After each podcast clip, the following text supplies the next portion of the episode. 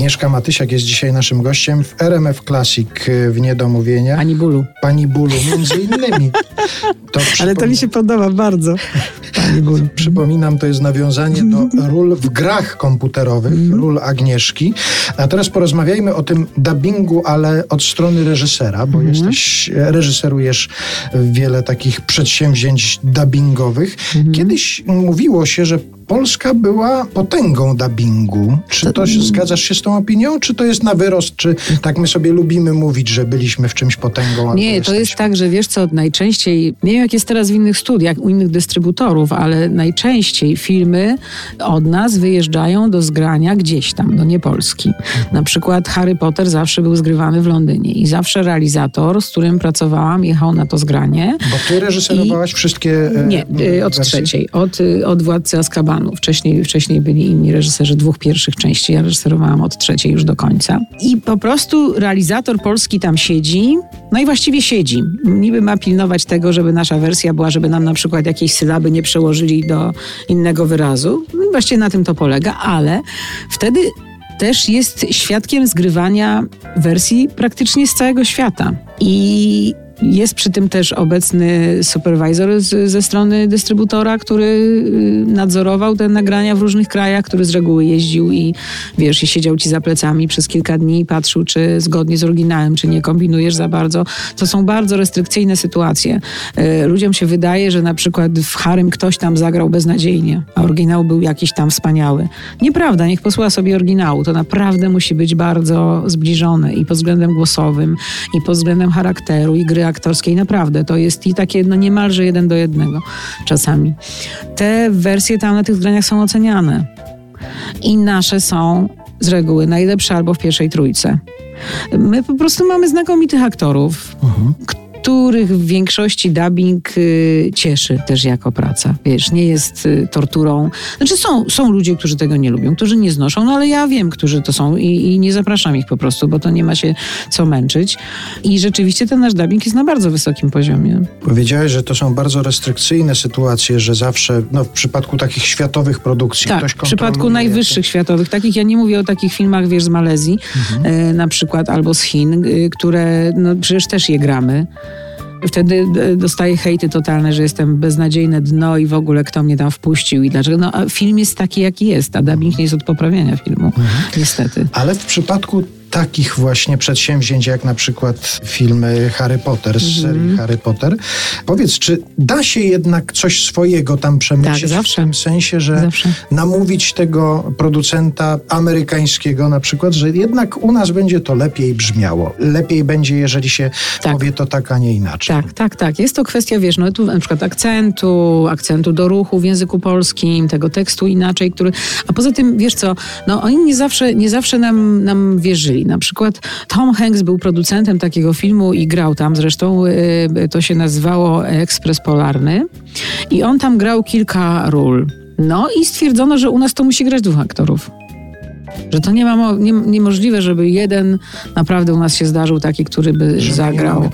I rzeczywiście tak, że nie mamy Toma Hanksa. Ja znalazłam tych dwóch Tomów Hanksów. Oni zagrali fantastycznie, ale tak naprawdę każdy z nich pojedynczo by spokojnie to zagrał. Natomiast tam dyskutowaliśmy naprawdę dwie godziny na temat kwestii głównego bohatera, że ona jest za słaba, że powinna być mocniej, że naprawdę. No, te, no i, i już wpadliśmy w taką, ja nie odpuszczałam. Główną rolę grał chłopiec, kolega supervisor już się zacietrzewił, ja również i nie wiadomo do czego by do, doszło, gdyby nie konsultant literacki, który siedział z tyłu, a cały wist polegał na tym, że chłopiec jadąc tym pociągiem trzymał się jedną ręką oparcia, a, a drugą rękę miał taką w geście pięć piw wyciągniętą do góry i krzyczał coś tam do dzieci jadących też w tym pociągu i kolega konsultant literacki wytłumaczył koledze supervisorowi, że nie może ten chłopiec krzyczeć, bo my mamy traumę po II wojnie światowej. I to nie może tak być nagrane. I tu, o, sorry, sorry, o, o, przepraszam, naprawdę, proszę bardzo. Także te różne sytuacje komiczne są przy, przy wiesz. Do rozmowy o tajnikach dubbingu wrócimy za jakiś czas, a teraz niech się u nas rozpędzi ekspres polarny. Tom Hanks i chór dziecięcy w piosence z filmu pod tym właśnie tytułem.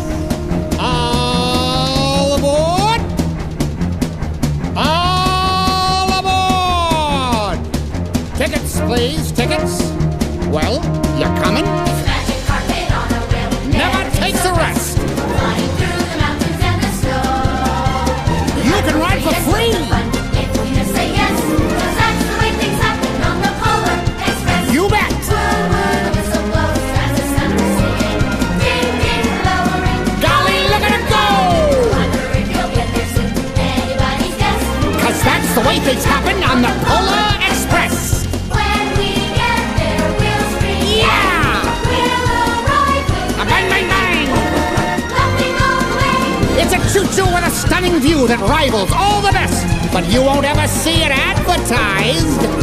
It's a simple fact, we stay on track, though sometimes we digress, but that can only happen on the Polar Express. That's the sound of her breathing.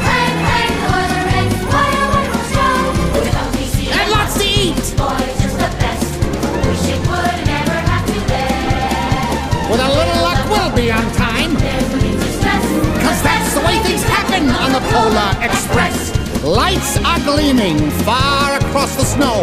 You're not dreaming.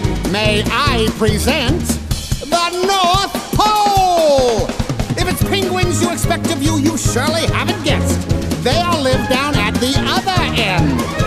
With a little luck, we'll be on time. There's no need to stress, cause that's the way things happen on the Polar Express.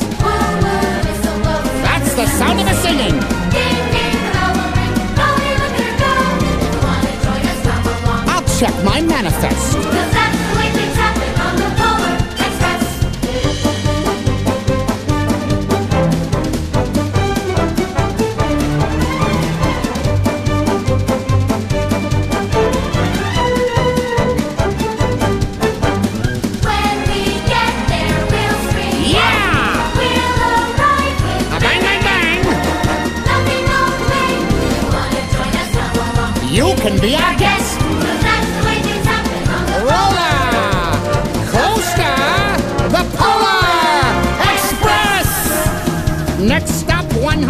11344 Edbrook Avenue.